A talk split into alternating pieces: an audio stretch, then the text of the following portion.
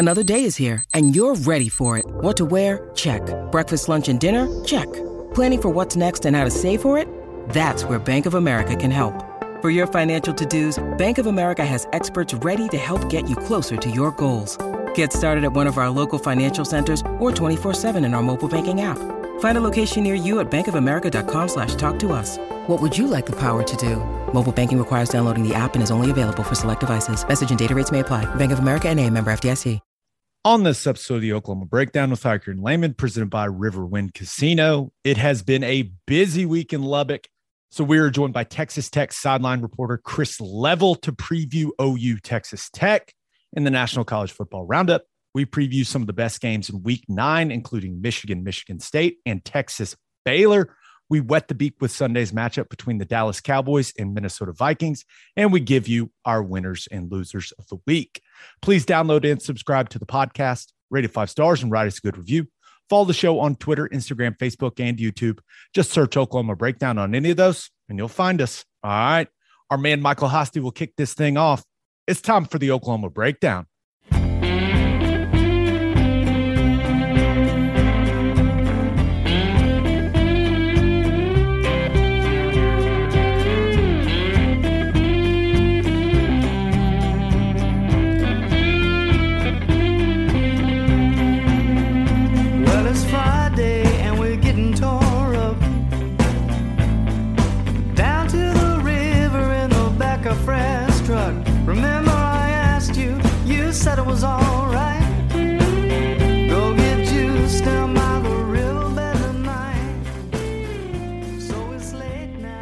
It's a beautiful Thursday, October 28th, and you're listening to the Oklahoma Breakdown with Ikard and Lehman, presented by Riverwind Casino.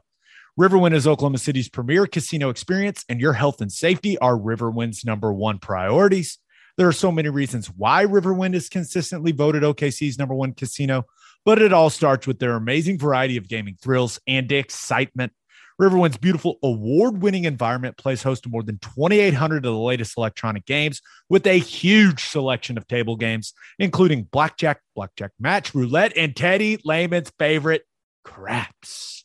No matter what your game, Riverwind has it in spades and hearts. And Fridays in October from 6 p.m. to midnight, you can win your share of $80,000 in cash and bonus play in Riverwind's $80,000 Monster Mansion of Money promotion. Drawings are every 30 minutes. If you need help finding your way, just visit riverwind.com. Riverwind Casino, still the one. Now we're recording this way early than normal on Wednesday. And it's pretty simple, Ted. I want to go to the Thunder Lakers game. That's it. Hey, I, I don't blame you. I don't So blame if something happens Wednesday afternoon, we ain't going to talk about it because this is this is not being recorded on Wednesday night like usual. Please leave us a five star review and a nice comment. And before we get to the OU tech stuff, Ted, birthday shout outs, man, they're they're coming in. They're pouring in. In a first, Brandon Carter would like to wish his cat a happy 18th birthday. The cat guy, huh? I the like that. only the only reason we are we are doing this his cat is named teddy and yes ted the cat is named after you wow.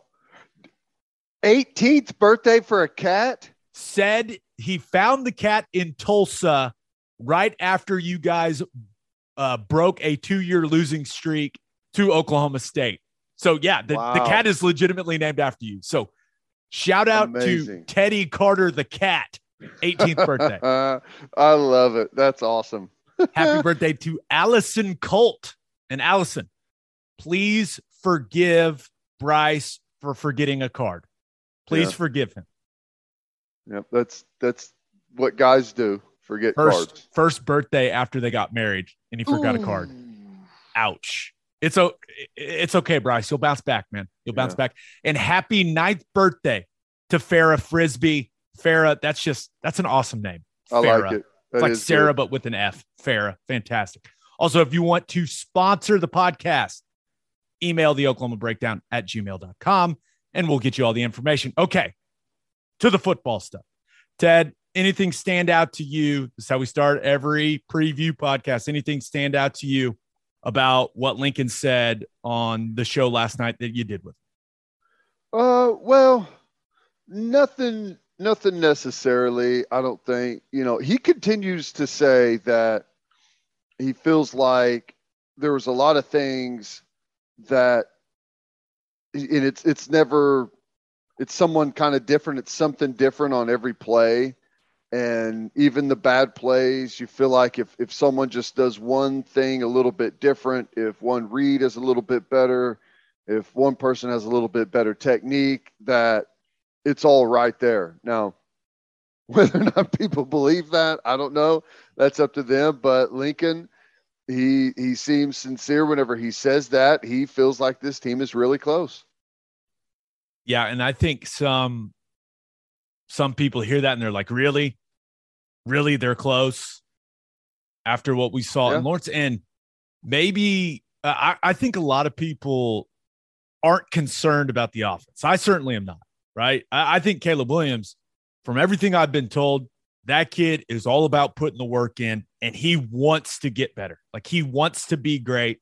He's putting the time in away from practice. Like he's putting extra hours in because he cares.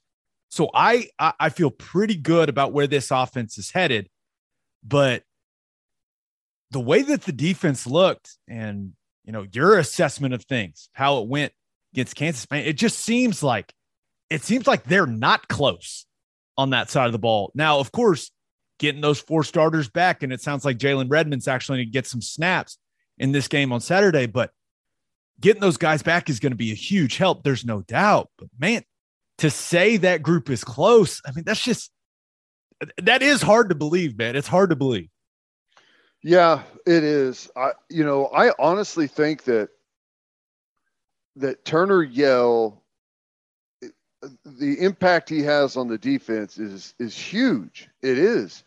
You can you can tie directly with his absence the OU defense's slide to where we are now. Um, you know, he just he's he's a great tackler. He's the best tackler on the team, number one and he's just got so much experience. He understands the defense better than anyone, and he is always in the right place, and he gets other guys in the right place. And it's you can't play defense well if you can't get lined up properly, and it's not as easy as you think to get lined up properly. The difference of a guy lining up, you know, a foot in the wrong direction is you getting cut off on a play and not being able to get there, and it turns into a ten yard gain. I mean, that's that's how important it is to get lined up properly. And every defense lines up different to every formation, to every motion, to every shift, every single call that you have. You have to go through all of that, and you have to know it instantly. So, uh, just getting him back is is going to help a lot. But I, I'm also worried about how long he stays back. You know, whenever you have a, a soft tissue injury, as we saw against Texas, it doesn't take much for for it to bite on you again and, and you're right back on the sideline. Nightmare scenario is he he feels obligated to play in this game because of their struggles and then re-aggravates the hammy. That is a nightmare scenario with what they have in November, with what they have coming up after the bye week. That is that is something I hope that they can avoid. I mean, Yeah. that would be that would be very bad for this defense.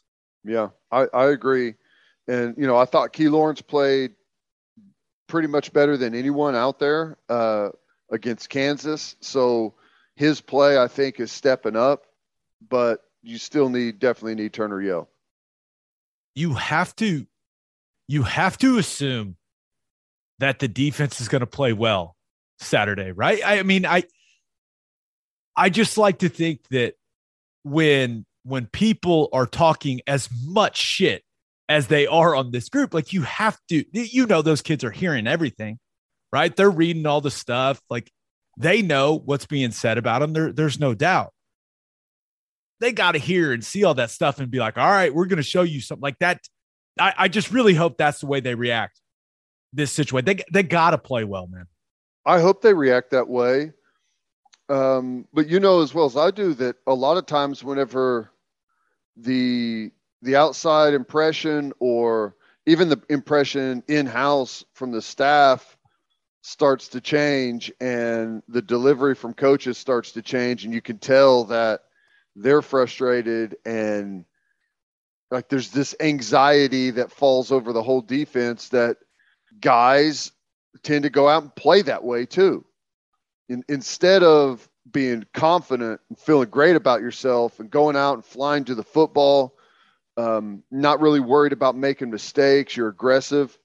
Whenever things go bad, you get tentative and you start to worry and you start to maybe not take as many risks, which can be good, but – it can also, you know, keep you from making plays. And we've seen fewer and fewer plays over the last couple of weeks. So I hope, I hope that's the case that we've got a, a group that's confident, angry, and goes out and proves it.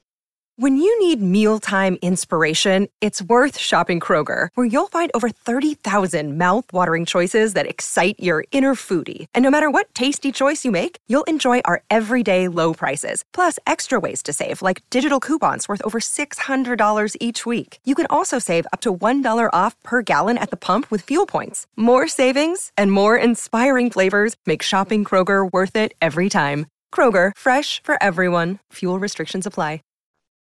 Yeah, and then uh, offensively, it'll be interesting to see if Mario Williams and Mike Woods are able to go. Lincoln didn't sound very, very confident in that when he addressed it in his presser, and they've had they've had these scenarios where they've been hopeful that guys don't practice all week, but they're able to play, and that's just that is not where you want to be. I mean, this isn't no. the NFL where it's like, okay, yeah, that guy's making $10 million. He didn't practice all week. All right, let's go play the game. That's it. It's just, it, it's a little different in college. But I'll say this, man, it would be very helpful if Mike Woods could play in this game because, man, I'll tell you right now, Tech's got some decent size in the back end and they are physical. I mean, they are in, in, even in their zone coverage stuff, very grabby group. Like you, they are going to make you fight through some contact and they're going to dare the referees to call it. And that's that's the type of you know the type of scheme we've seen Mike Woods have success with because he is such a big physical guy. Mm-hmm. No, he's got those good strong hands too. You're right. What they've got three corners that are six three, over two hundred pounds. Right? It's it's a it's a big physical group, and they're old too. Like yeah. Matt Wells, know he lost his job, and we'll get into that with our man Chris Level who's the sideline reporter for Tech. But man, they've got some old dudes. They attack the transfer portal. They got old, and it's a physical group. Now they don't have a ton of speed in the back end, but they do have size and strength. Yeah, yeah, and. I, I, I fully believe that the best two offensive outputs that we've had this year, uh, except for Western Carolina, were against Texas and TCU. And it's not a coincidence that those are the two teams that played us the most aggressively. And I, you know, Tech, I, I fully believe is going to sit in their zone stuff, let their phys- their corners be physical, not have to turn and run with guys down the field. And so far, that's been it's been tough for our offense to to make hay in that type of that type of environment. Yeah. Okay. Perfect transition to the scouting report for Tech. Let's start defensively. Three three five structure. Right. They are they're going to have three safeties on the field. Uh, they are going to be in a three man front the vast majority of the time, but they have shown a little four man front. When I watched them, this is this is the best I could come up with when it comes to a comp for them, Ted. Their defense is like Iowa State's defense on drugs I mean, it is just it's all over the place, man. And you you look at what they're doing in the back end, they have variations of every coverage and they play them all in a game. I'm talking cover three, cover one, cover two, cover four, cover five. Like they throw it's like Keith Patterson's on the sideline, just like spinning a wheel. And whatever it lands on, he's like, all right, that's what coverage we're playing. It's it's interesting to watch. And I, I think when a team does that, a, a lot of people may think, okay, maybe you reduce your formations because you know they have coverage tendencies when it comes to formations. I think you, you kind of just dwindle your concepts down in your passing game because You need concepts. Now, normally you have concepts that you're like, okay, these are their tendencies in this formation. We're most likely going to get this coverage. This play is good against that coverage. With the way Tech does it, with how random it is in the back end, it's almost like, hey, you need to have concepts that kind of work against everything because you really don't know what you're going to get. And that way, you rep it all week long, and, and the guys know it really well, and you kind of make things easier for the quarterback. But looking at their defensive line, they're not getting enough production from their D line. Although I think Jaylon Hutchings there at nose guard, I think that's going to be a tough matchup for Andrew Raym. He's an experienced guy, you know, kind of a shorter dude, strong. He's been playing some good ball for them. But at linebacker, they got good size, not great in coverage. I think Schooler's been their most consistent guy there, but physical in the back end. And like, like you mentioned, I expect to see a ton of zone coverage from them. They're going to make, they're going to dare Oklahoma to run the ball. And oh, you better, Ted, you know how you were after the Kansas game with the defense? Yeah. If OU doesn't run the ball really, really well in this game, you're going to see me in a similar mood because this is a defense that gave up 336 on the ground to Texas, 394 to TCU. Ooh. With what they're going to do from a coverage standpoint, run the ball. Make yep. it easy on Caleb Williams. Hand it to Kennedy Brooks. Hand it to Eric Gray and run it down their face. That's what they're giving you. And they've shown that if you'll do that, they will give up massive amounts of yardage in the run game. You just have to be patient enough. You just have to say, hey, guys, that's what we're going to do. We're going to run it straight down their face. Yeah. That's what they got to do. Well, it, I don't think there's any doubt about that. Um, they're they're okay at backer, not great. Um, they're okay at safety, not great, and even on the defensive line, okay, not great. Uh, if you go back to the Kansas game, and Lincoln talked about this last night with Toby and I. I asked him about the running game, and he's like, "Well, because I think Kennedy Brooks had tw- what do you have 24 for 60 some yards or something like that, maybe 70 yards, which you know he'd been he'd been ripping it and have back up to having that great average." And Lincoln was like, "Well, you know, we had we had a, quite a few things that were there, but."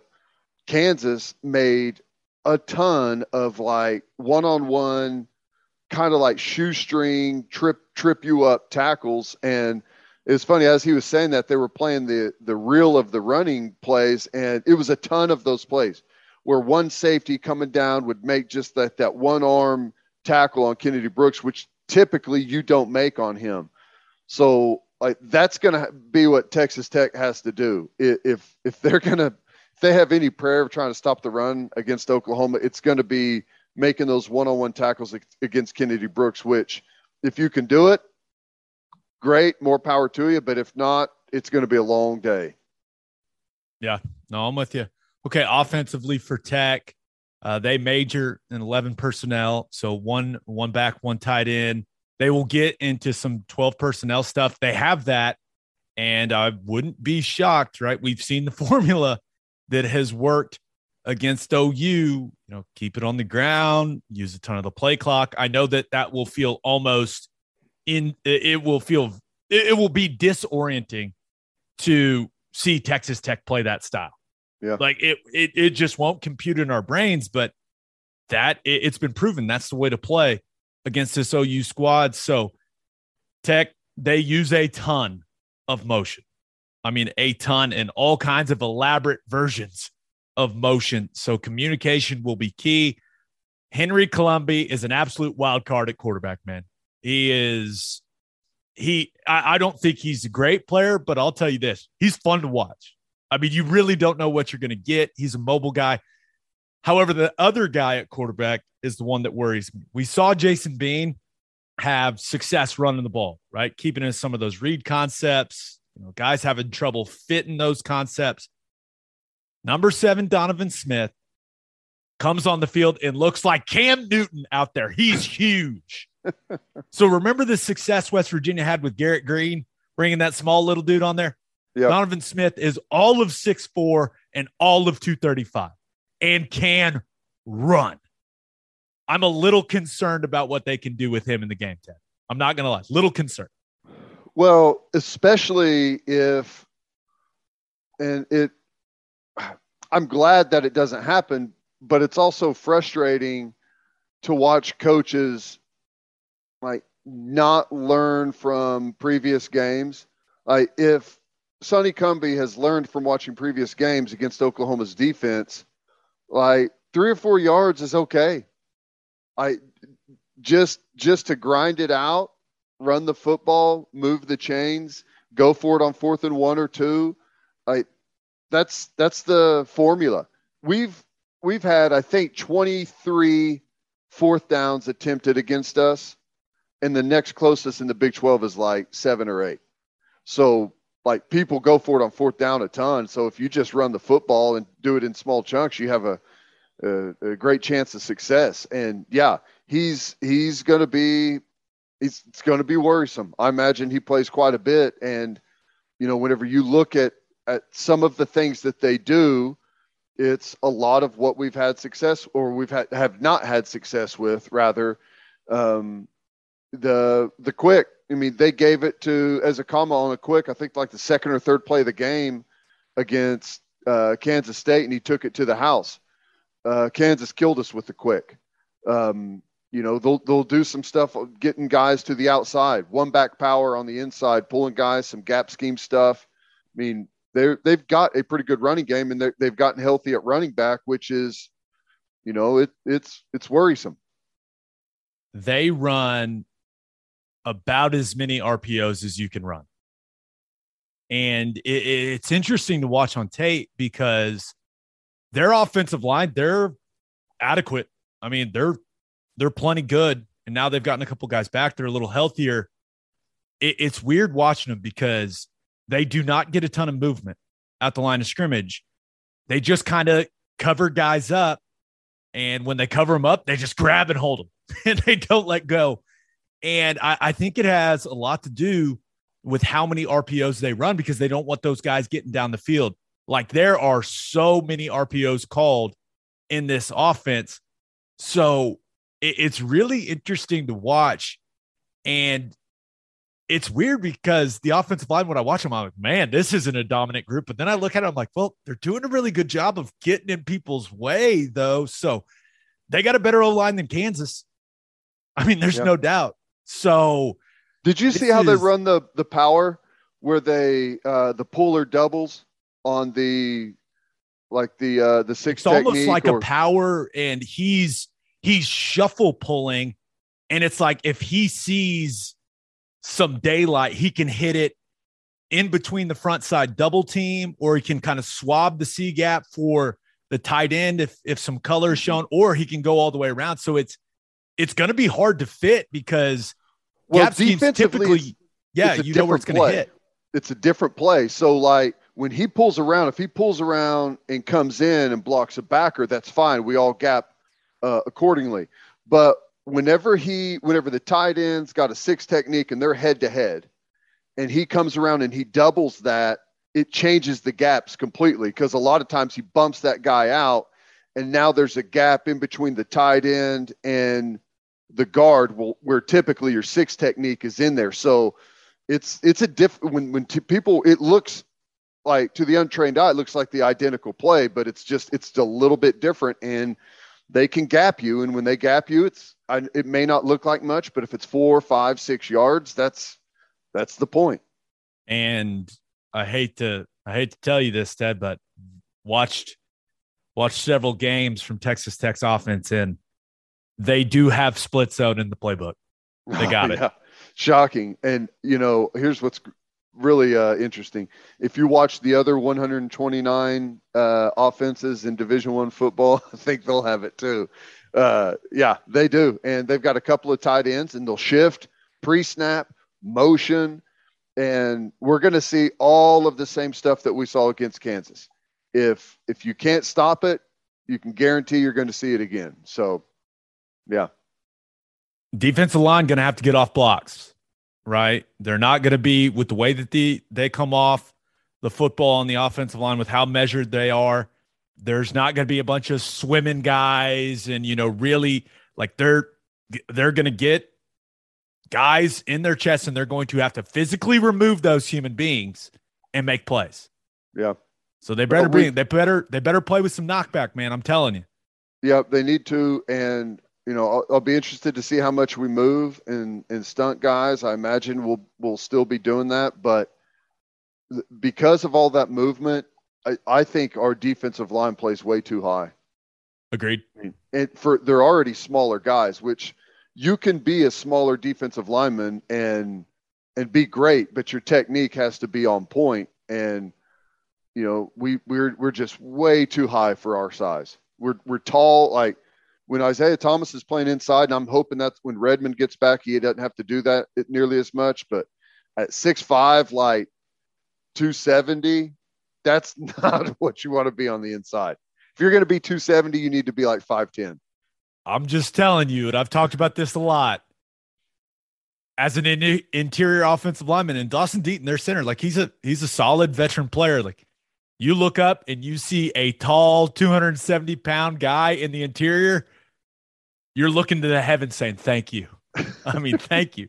As opposed to a short little squatty like 315 guy, like, oh, not going anywhere. You can't move him all, all day. Give me, give me the uh, 6'5, 270 guy there in the interior and we'll figure it out. So, yeah, I, we've talked a lot about the the movement of the defensive line and how you know we think they do too much of it. I I I saw a little hope in the second half of that Kansas game. A few more snaps where the defensive line's just playing straight, you know, just playing their gap. It brings it brings more physicality to the position, right? When you're doing all that movement, all that slant, all and especially all that thinking of where you got to go with, with everything that the offense is doing, and it it I I think it takes physicality away from them as a group doing all that stuff. I, and I think it takes physicality away from the backers as well because you're you have to slow down and wait to see if they get there, and if they don't, you've got to fit off of that and replace that. Uh, but all of that said, I also believe that there is a really good time and place for it as well. Yeah, no, I'm and, with you. You know, playing straight whenever people are expecting you to to stunt and twist like that i imagine i'll ask you that i imagine that catches guys by surprise right? If you see a ton of stunting and then all of a sudden they start playing it straight and you're maybe anticipating guys folding and moving around it's that's got to be difficult. I'll i'll tell you this. Texas tech has is going to practice against all of those movements and loops and all that stuff that ou's done all season long.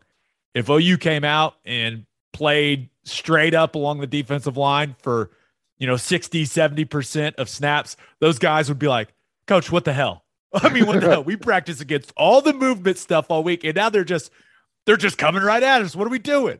No, so yeah. it would you're you're right. It would be, I think it would catch them off guard. All right, let's get to call your shot. And got a couple good responses. Got it, got to start with this one. This comes from our man Eric Bates on Twitter. Uh, we asked you guys for your boldest prediction for OU Texas Tech. Eric said Teddy slips up and gives his opinion of Sonny Cumbie on a live mic.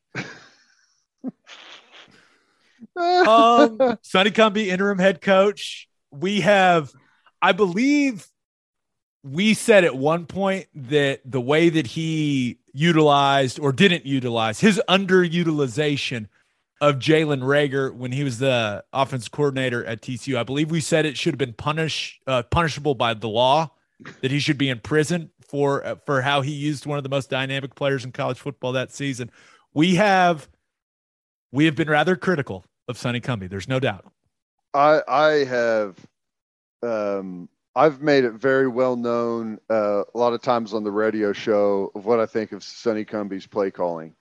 I and, and it goes back to whenever I said it's it's frustrating sometimes. I'm happy that it happens, but it's just it's shocking, like shocking whenever you see Oklahoma and there's a very defined one or two things that we have really really struggled with and then an offense comes in and doesn't do any of it, not once. Doesn't even test it. Doesn't even make you prove that you've you fixed that that area of of uh, that problem area. And Sonny Cumbie has done that a lot. And you know, if it if it didn't mirror a lot of things that they already do in their offense, I would say don't worry about what you messed up against Kansas. You're not going to see it against Sonny Cumbie. You love Sonny Cumbie. I mean, it is it is well documented. All right, this other one comes from Alex McMillan on Twitter, who says Tech throws the ball 50 plus times. OUD racks up five sacks, and Caleb Williams puts up six total touchdowns. I I know that people think now that Cumbie is the interim head coach that they're just going to throw it all around the yard. Dude, I think they're going to come and try and do what West Virginia did and what Nebraska did and what we just saw Kansas do. Now, would it shock me if Sonny Cumbie did something that hasn't been proved to be that effective against Oklahoma and went away from the game plan that clearly works against this team? Now, I wouldn't be shocked, but it would it would surprise me a little. Like I think I think Tech's going to feel pretty good about trying to slow this game down. I really do. I yeah, the, I again, I would be shocked, frankly, if that's not what they did. And the other uh, way they decided to go was, hey, let's drop back pass and let their smaller D line that's good at rushing the passer, let's let them do that instead of fight and sift through blocks and and you know hammer them with a run nonstop. Yeah, that I, I hope they come out and throw it just like the the the call your shot said right there. If they come out and throw the football ton against us, I, I think that's going to be going to be a problem area for them. We've had problems with the pass whenever it's built in to teams that are running the football really well. That's whenever those problems have come. Yeah, I, I think just dropping back and throwing it all day. I think that that bails the OU defense out. Yeah, you probably look back at the game against Kansas and feel like, oh, well, they just threw it all over the place against us. But I think they only threw it like 20 times or something like that 20, 23 times. Yeah. So I, I think we'll see something similar from the Red Raiders. All right, let's get to our interview with Chris Level. But first, the only place to stop when you're road tripping is Love's Travel Stops. Love's has over 560 locations in 41 states, offering 24 hour access to clean and safe places. And Loves has given us a $25 game day gift card to give away each week. This is all you have to do to be entered to win this week's gift card. Tweet a picture of you stopping at Loves on your way to the OU Texas Tech game this weekend and make sure you tag the podcast Twitter account and Love's Twitter account. We'll contact you if you are the winner. Pretty simple. Whatever your road trip needs are, Loves has it. Fuel, fresh food, all the snacks and drinks, including my favorite, Java Amore. That coffee is fantastic. Loves also has you covered if you forget your phone charger or headphones, they've expanded their mobile to go zone so you can grab any of that stuff there. Make sure you download the Loves Connect app for exclusive offers from today's most popular brands. The Loves Connect app also includes a route planner and store locator. When you see that red neon heart on the highway, stop in and say hi at Loves Travel Stops. For a full list of what Loves has to offer, visit loves.com and make sure you bank at First Fidelity Bank. First Fidelity Bank is a full service financial institution based in Oklahoma, tailored solutions for all your personal and business needs, checking accounts, saving accounts, home loans, and much more. They do it all. Whether it's online banking from your computer or mobile banking from your phone, everything is stress free with FFB. Making mobile deposits, paying bills online, and moving money to different accounts could not be easier. First Fidelity Bank also provides free ATMs worldwide, making banking convenient wherever you are. They also give back to the community FFB donates a total of more than $500,000 to local charities and educational foundations. Make your life easier in go bank at First Fidelity Bank. Visit ffb.com for more information. All right, here he is, Mr. Texas Tech, Chris Level. It is our pleasure to be joined by a man that he, he's just a Texas Tech guy, people. I mean, he's the publisher of Red Raider Sports. He is the host of Tech Talk there in Lubbock. He's also the sideline reporter for Texas Tech football. He he's the color analyst for Texas Tech basketball. He is Mr. Texas Tech. He is Chris Level. What's going on, man? I, I'm I am the Texas Tech what you guys are to the Sooners, I guess. How about that? You know, we we try to be, anyways. Uh, and I and I'll and I'll miss you guys in a few years, whenever that is. By the way, yeah, we'll uh we'll get into that too, but we'll we'll, de- we'll definitely miss crossing paths for sure. That's that's probably a discussion for another podcast, Chris, because Gotcha. we, we got a we got a lot going on on Yes. you know on both sides heading this football game. Let's let's start here. Uh, you know, I had gotten to know Matt Wells pretty well. It just, I mean, it's a bummer, man. It, it it's a bummer that he he he was fired there. What what went wrong? Why why do you think uh, the administration at Tech decided to pull the plug now? Yeah, this is uh this is the part of the I, I walked into the office yesterday and and you you I'm over there a lot because of uh, broadcasting part of things and every and and it, you know just didn't know if I was going to understand the mood uh, when I went in there and it's like some are frustrated, some are confused, some are very upset and and and emotional and and all that stuff and I, I said to somebody I this business or this sport would be so much fun if they didn't keep score. If you just got to do all the traveling and you got to compete, but it's like there was no results and everybody just got to kind of live in this bubble. But that's not how it works. They keep they keep score, and and ultimately, you know, they just couldn't ever get over the hump. And and the fan there there were uh, there wasn't much support for Matt. I think as as time went along and you know, if you beat TCU three or four weeks ago, or if you beat Kansas State, you know, we're probably having a different conversation. But they just couldn't. They kept getting these road wins, and then they come home and and couldn't get over the hump. I go back to the Texas game last year when you had Texas dead to rights, uh, up by 15 points with three minutes to go in the game, and then lost that game in overtime. And uh, you know, it was just so that that was kind of a microcosm of his tenure here, unfortunately. And I don't know if ultimately he was ever accepted here because he was somebody that was an unknown to this program and West Texas in general. He's from Oklahoma, and hey, look, guy's a he's an awesome person. Um, he was great to me. I love being around him. He, he's good people. He he his players never got in trouble. He he changed the culture, and it, they just didn't win enough. Uh, bottom line, and that's uh, and I, I'll get to the timing part of it too. I just don't want to keep rambling, but it just yeah, it's it sucks. Well, the timing is interesting. And to the outside observer, it kind of looks like this. They had their mind up what they were going to do. Oklahoma almost loses to Kansas.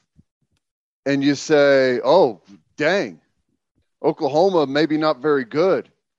There's a chance we could go into Norman and beat them.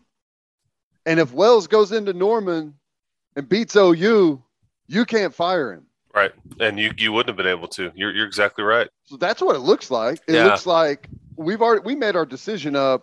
Maybe uh, who knows when.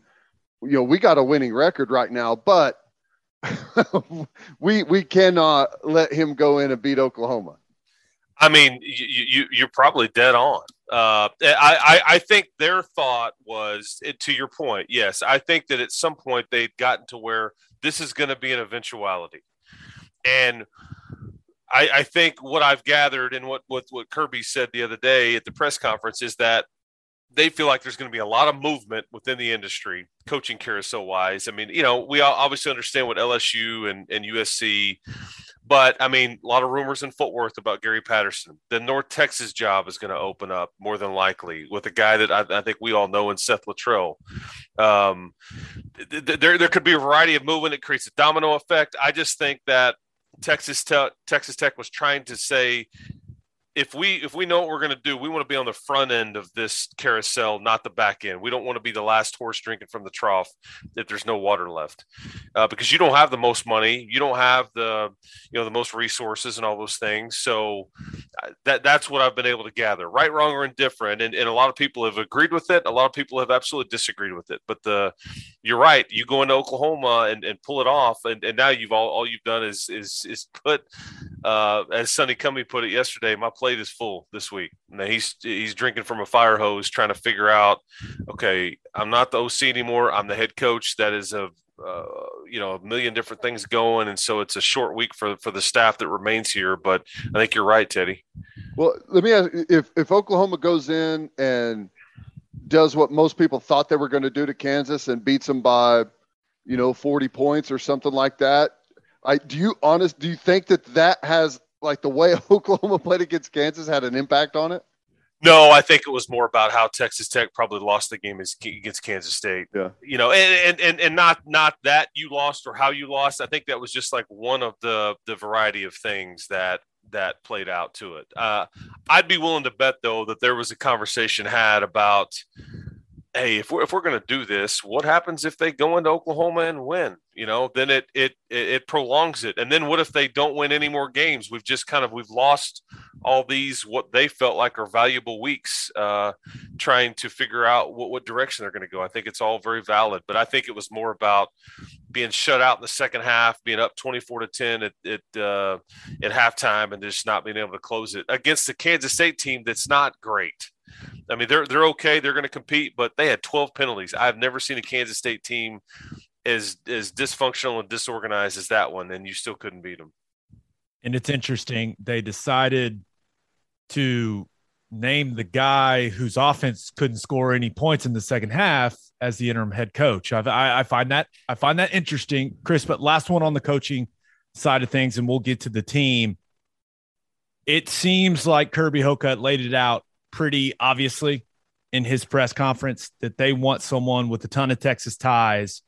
And it, it appears there are two names that are at the top of the list for the Red Raiders, and that's Sonny Dykes there at SMU, and then Jeff Traylor, who's doing a great job at UTSA. Is as far as the fan base goes, with some of the things you've heard, I assume those are two guys that Tech fans would be more than happy to have. Yeah, I, I think uh, I think you'll get a lot of support for either guy if that's what. I'm, and, and I would just say this: Here, here's here's a fact that we can we can absolutely state. Sonny Dykes and Jeff Traylor are going to make a lot more money to coach football next year than they are making right now. Whether it's where they're currently coaching or at a new that the, the, these are facts and and I think that they'll get the opportunity to visit with Texas Tech about this opening if they if they want to pursue it. And I, I, think that you could even see as early as this week permission being requested to speak to those guys. Now, when those talks happen, I don't know, but I think Kirby Hocutt that's that's the point of the the timing and trying to get out in front of some of this stuff. Is I think you're you're going to start to start spinning the wheels here, trying to figure this thing out. But uh, yeah, both guys. I mean, obviously, Sonny he coached here, he went to school here, played baseball here, and he was here under Mike, and then obviously Jeff Traylor. Most of his ties though are East Texas. Obviously, he's been in Waco, been in Austin, and, and all that. Uh, now in San Antonio, but uh, um, you know, I, I, think he he would be high on the list as well for sure. Um, Sonny Cumbie, how realistically, what type of chance? And Art Briles, I know that name's been been thrown out there. Um, like, is there any chance at all there? I'll, I'll, go. Uh, I'll, I'll, we'll do the Briles part first. There are so Art. You know, he he coached here in in Mike's first year whenever Leach was here. Art went to school here. There are a lot of people that grew up with Art that are still here. The, the head track coach Wes Kittley, who's won a national championship a couple years ago, he is one of Art's best friends. There, there's just a lot of connections here, so it always gets brought up. There were multiple times where they were th- this school and Art were engaged when he was either at Houston or at Baylor about him possibly being the head coach and all that stuff. It never it never worked.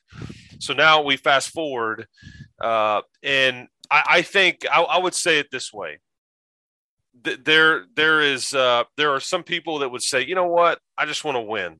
Okay, I, I don't think he did anything wrong. I want to win. There's other people that say I'll never support this university another day in my life if you put him at the helm of the head. So, and I say that to, to suggest Kirby Hocutt stood at the mic the other day at the press conference and he said, We want somebody that will unify the fan base.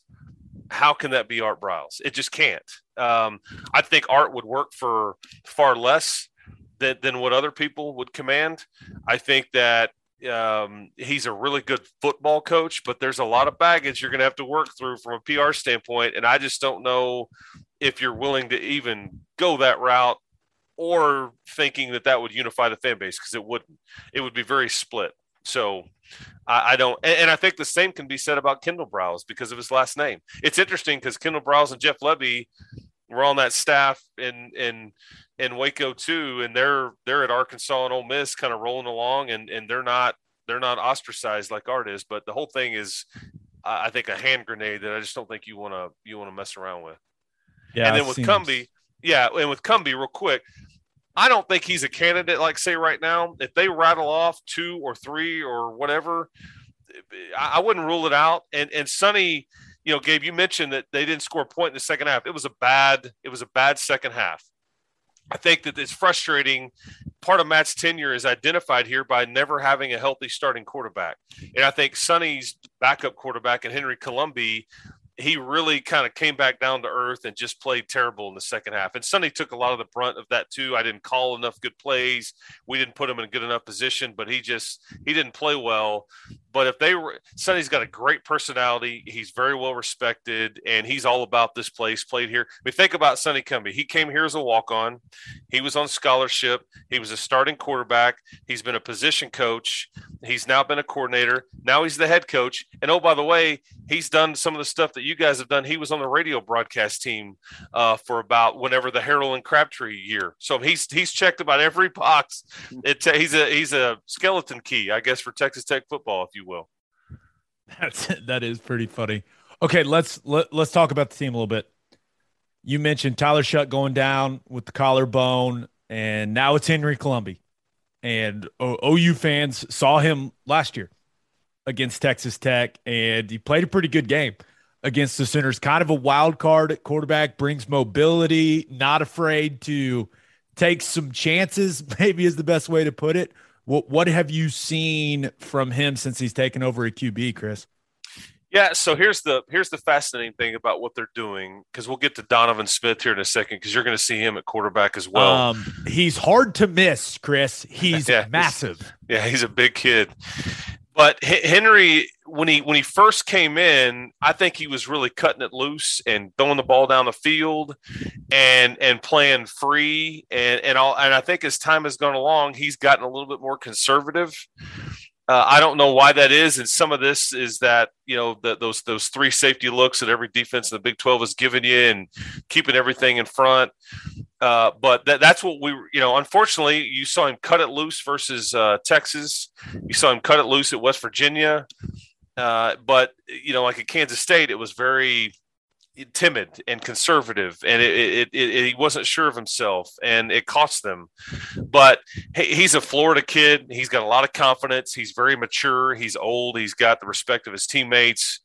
And so, and I wonder if, like with this news, if you, if if if he and kind of the team just say, you know what, pressure's off. We have nothing to lose here. Cut it loose, have fun. So what if we turn it over? So what if we get if we get beat bad of trying this or that? I don't know, but but and and I, and I haven't seen this much but Donovan is going to play too, and he does it in the middle of series. There's a package of plays. They've expanded it as, as time has gone along. He comes in in the middle of series. He doesn't start a series. He doesn't start a quarter per se. It's just intermittent. It's red zone. It's short yardage, and now it's starting to be more open field. But yeah, he's about six four, about two thirty five and they're starting to let him throw it a little bit. And he's uh he, he's just uh he's a pup, but his his dad is the running backs coach, DeAndre Smith. So it's been fun watching his dad on the sideline, kind of watching his kid out there running over people. So it's uh yeah, it's it's a weird deal at quarterback right now, but they miss Shough for sure. Ezukanma is a really good player. I think is is he the leader now in receptions in the Big Twelve? Uh, he's right up there close. If he's not, yeah, he's uh, close and they'll get him the ball a bunch of different ways. They'll they'll give it to him on the quick, uh, you know, whenever he comes in motion, and he's a big kid, he's tough to tackle. And um, how do you see his role against Oklahoma expanding, or you know, what do you think? Because they got to get the ball to their playmakers, obviously. So, how are they going to try and get him involved? Do you think?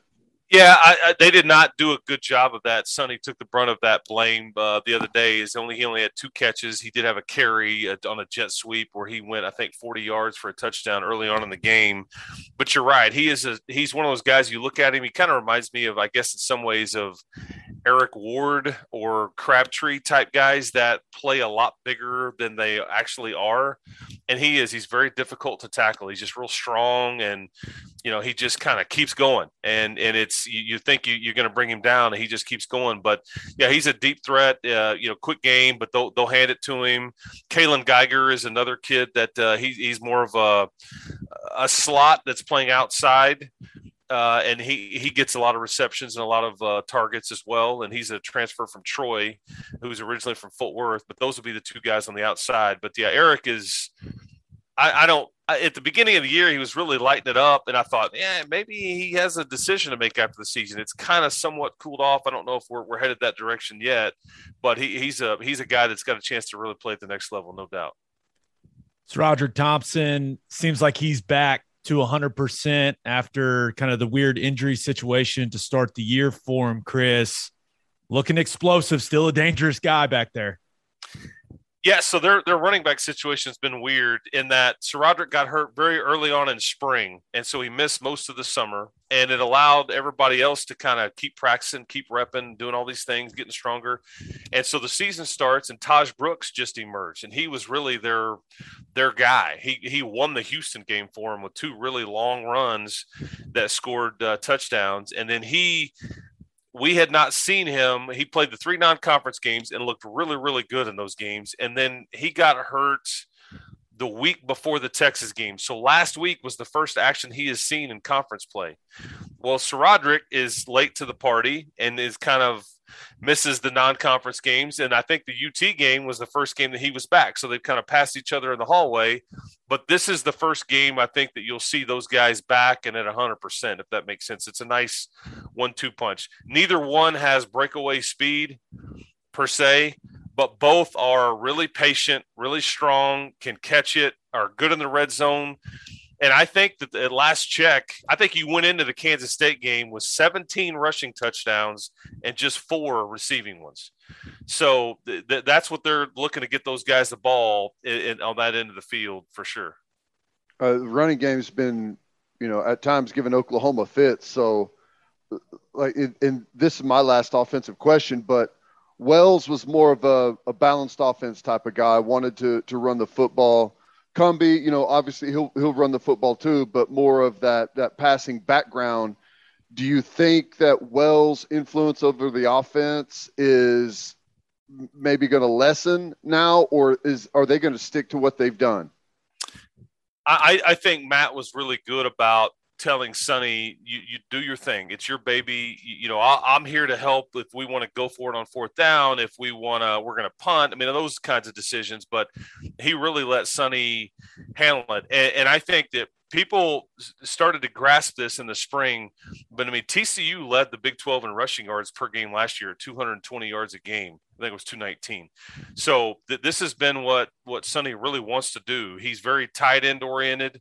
There's a lot of motion, but they really want to run the ball. And I think that if anything around here, crazy, but some people are like, man, we wish you'd throw it more. So um, I feel like I don't know what world I'm living in because in, in, here in Lubbock, that's it, it, It's that was the norm for so many years. Like throwing it 40 times was just like that's what we did. But now it's but the running game's working, and it and here's the problem: it did not work last week. They uh, you you get two rushing touchdowns early in the game, but then Kansas State really f- limited you in the open field, and that's ultimately what cost you that game. Is just couldn't get the running game going, whether it was scheme, inability to break tackles, whatever. But I know they'll be looking to try to get that established. Well, I didn't I didn't watch the game, but I went back and looked kind of through the play by play to see how it ended, and uh, unless it wasn't documented right, their last chance to go down and win the game, they didn't even throw a pass, right? Got sacked. Yeah, he didn't. He did not, and that was one of the last things Matt Wells said to me. You know, and I and I'll remember that uh, I went into the conference room in the in the football building after it was over. I had to interview him for the broadcast, and after we we finished the interview, he just said, how did we not get the ball off on the last play to give ourselves a chance? And I just was sick. And then knowing knowing what we know now, I just it just yeah, it's just it's just tough. But yeah, they, they got sacked on back to back plays. Henry Colombi just I think just trying to not make a mistake, but didn't even give yourself a, a chance to win on the last play. No, it was a fourth and sixteen, I think. So unlikely, but still throw it up, see if you get a PI, something. All right, Chris. Well, what's going on with this defense? They are they are perplexing. You see some games, right? The West Virginia game. They go on the road. They hold West Virginia under 100 yards rushing. Solid performance. You saw what they did against Kansas State. Uh, I know they lost the game, but I thought they did some really good things at, at the line of scrimmage along that defensive line. And then you've got the Texas game where they just get absolutely gashed, give up 336 yards on the ground. And then you've got the TCU game where it was even worse. Almost give up 400 yards rushing. Just what what is what is this defense, man? I, I uh, yeah, it's uh, it's frustrating, uh, you know, and they've had a few injuries at safety and and they switched to this three safety look and they've had a bunch of injuries at their middle safety that certainly has compounded the problem but they haven't just they just haven't been consistent and i think that that's been uh, frustrating because I mean they, they played well in Lawrence, which I wouldn't have even thought that was a big deal. And then I, you know, y'all's game last week, it's like I mean Jason Bean was terrible versus Texas Tech. And then all of a sudden it's like, you know, they have a pulse against Oklahoma. So I can't figure this league out for one. And that's, that's uh, part of it because it's just, some of it makes no sense on a week to week basis, but they're running primarily a three down front. Uh, they're they're multiple. You'll see Keith try to, you know, line up two defensive linemen and sometimes five defensive linemen, and it's just a variety of things. They're trying to, their their best uh, players are their two linebackers, Enrico Jeffers and Colin Schooler. I, I think, uh, and so those guys show up every. But I think you're just the injuries at safety is, is certainly caused problems because they they they had what they felt like was a really good safety in Marquis Waters, Muddy Waters is what his name came from Duke, senior, all that. He gets hurt early on in the Texas game, and it really hasn't been the same since. And he was the the leader, the alpha on the back end, lining everybody up, and so that that's where the inconsistency started. And he's out for the year.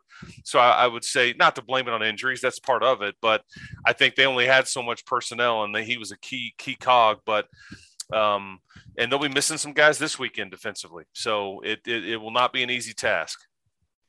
Uh, what's what's the the corner situation look like? Um, obviously, Oklahoma. Uh, you know, people have played us really soft and forced us to stay underneath. But whenever we get a chance, we do like to take some shots in one on ones. Uh, what's that corner matchup going to be like?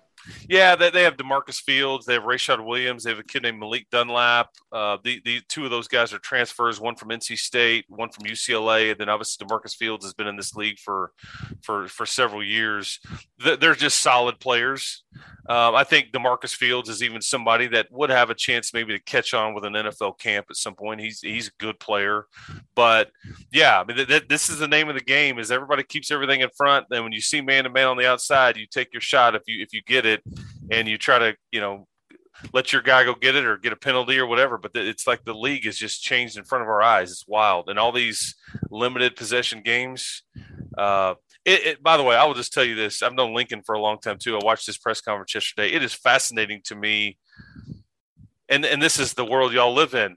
It is absolutely fascinating to me that he's answering questions about what's wrong and how bad this this Oklahoma football team is. I'm like, man, we are in different the fans if, want people's head right I, now, man. I mean, it's. It, I'm like, did I miss something? I mean, and I, and I get it. It's all a beauty contest. Oklahoma's not only supposed to win; they're supposed to win by a lot. But he's just smiling. He's like, yeah, I don't think we really have a disconnect, but uh, you know, we're eight and zero oh last I checked, and I'm just thinking, I mean, what is going on? Trust me, I just Chris, uh, I'll say this: we haven't thrown fuel on the fire, but I don't think Teddy's um, breakdown of the way that the defense played against Kansas helped anything. That's what I'll say. I got you. I understand. I understand. Hey, it's it's funny. Toby and I were laughing last night. Uh, like on the breaks of of a or the Lincoln Riley TV show, we were making a list of uh, OU's worst wins, like most disappointing wins. And it's funny that you've you've got a, a list of wins where you look back and it's like, oh my God, that game was just miserable, but you won it, right? I mean, trust me, a lot of people would be loved to live in that world. That that is, it just cracked me up. And I just, I just thought that was funny. I was like, because again, at the time I'm watching this, I'm living a completely different situation here. Yeah. Um. And and so yeah, you you, you take them however you can get them. But anyway, I just thought that was uh, that was cracked me up. All right, man. Kind of just a weird situation for this Texas Tech football team coming into this game. Uh, what are you kind of expecting from them in Norman? Yeah, I it's uh this is a tough one. It's an emotional one. It's uh I, I i will say this. I'll be surprised if they don't play really hard for sonny. This is an impossible situation in some ways. Hey you got a short because keep in mind they had a practice and a team meeting on sunday. Matt wells was still the head coach he didn't find out until mid-morning on monday and typically monday is their huge game planning day well okay, you, you, meet with Matt, then Sonny is told, then the, the staff is told, then the team is told. All this stuff takes time, and then you have to process it. And oh, by the way, there's a game Saturday at 2:30 on national television against a top five team at their place. I think though they they stayed up there late Monday night, were able to process it, and and I think that they, you know, largely have a game plan in place. But th- that's a great question on what you'll see. I, I don't really know it, it it makes it kind of curious to me, and that's why this is why sports are so much fun because there are these situations where you're just not sure how kids and and people will react to adversity like this and they could do everything from turn it into like a game like the West Virginia game and be in it until the end or it could be a situation where like this just overwhelms them and they just don't handle it well either i don't know i i'm going to assume they're going to give ou their best shot that's just I I think that's that is the theme we have seen this season. So excited to see you, Norman. Man, uh, appreciate the time. You're Mr. Texas Tech, Chris. You're the best. Hey, thanks, fellas, both of you. Seriously appreciate it, man. You guys do good work. I listen to you both all the time. So thank you very much. Thanks, man. Well, I don't really know what to expect from Tech, right? And it doesn't sound like Chris knows either. But just a weird situation, man. Just got your coach fired. I I don't know. I really don't know what version of tech we're going to see, but I think you got to assume you're going to see the best version of them, right? I feel like that's that's what the Sooners yeah. always get. We've talked about what happens to a team whenever a coach or a coordinator or someone gets fired or let go or has their their duties stripped during a season. Um, you you feel responsible for that and the only thing you can really do is go out and play better than you've played all year uh, in response. And I think that's going to happen. Uh, I think they'll be they'll be focused, um, they'll be intense, and they're going to see a great opportunity. And so is Sonny Cumbie. You know, I, I don't I don't know what the what the plan is there for for making a hire, and maybe he doesn't have a shot, and they've already figured out who they want, but he may not know that, and he sees this as his opportunity. You beat Oklahoma, you got a shot at getting the Texas Tech head coaching job, which I'm sure he really wants. Yeah. So should be an interesting one. All right, let's get to the National College Football Roundup. But first, do you own a business? If you do, you need Insurica in your life. Insurica is one of the country's largest insurance brokers with 30 offices throughout Oklahoma, Texas, and the Southwest. Insurica is able to customize programs by accessing the latest information from many insurance carriers. They compare and contrast coverage offerings and pricing in order to design a cost effective, comprehensive program to meet your business's specific needs. Insurica's clients become best in class businesses by working with Insurica's team of advisors to manage risk. Purchasing insurance is only one way to protect your business. Best in class businesses win by avoiding a loss in the first place. If your business partners with Insurica, you'll save huge amounts of money and take back control of your total cost of risk. I'm an Insurica client and you should be too. If your business wants to be the best in class, connect with Insurica at insurica.com. That's I N S U R I C A.com.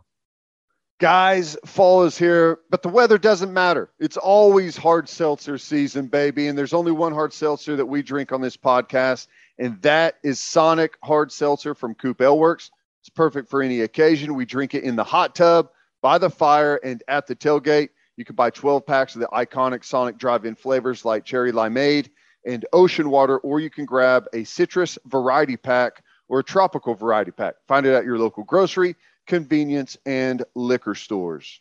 All right, week nine. Got some good games in college football. Let's start with number six, Michigan, heading to East Lansing to take on the undefeated number eight, Michigan State Spartans. Both teams gonna want to run the rock. Michigan with Blake Corum and Hassan Haskins. Michigan State going to feed Kenneth Walker III, who is an absolute stud. I I don't think Michigan State is going to have a ton of success on the ground, though. That Michigan defense, man, uh, I've watched quite a bit of them. They're solid. I mean, you look at it, they're actually second in the country. Everyone's talking about Georgia's defense. Michigan is actually second in the country in scoring defense behind Georgia. Now, there's a huge gap there, but it's like eight points difference. But they are they're a good group, man. And Aidan Hutchinson is an absolute problem at defensive end. I I just don't see Payton Thorne making a ton of plays in the passing game for Michigan State.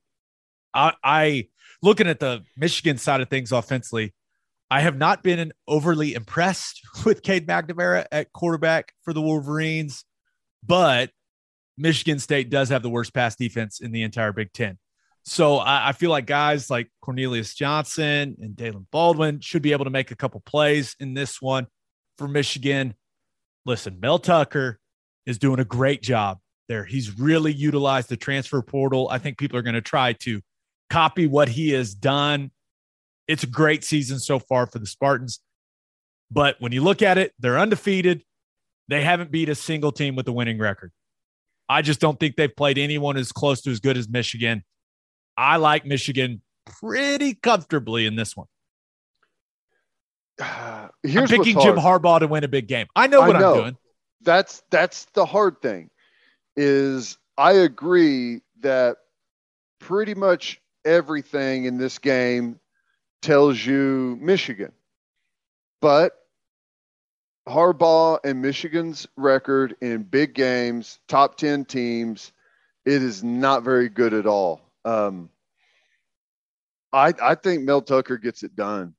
I'm I'm taking the upset here. Uh, I, I just being at home, you know, there's there's something to be said about a group coming together and playing better than maybe what they envisioned. And the amount of buy-in you get in those type of situations especially over a game like this it, this game will mean more to michigan state than it has in gosh a long time.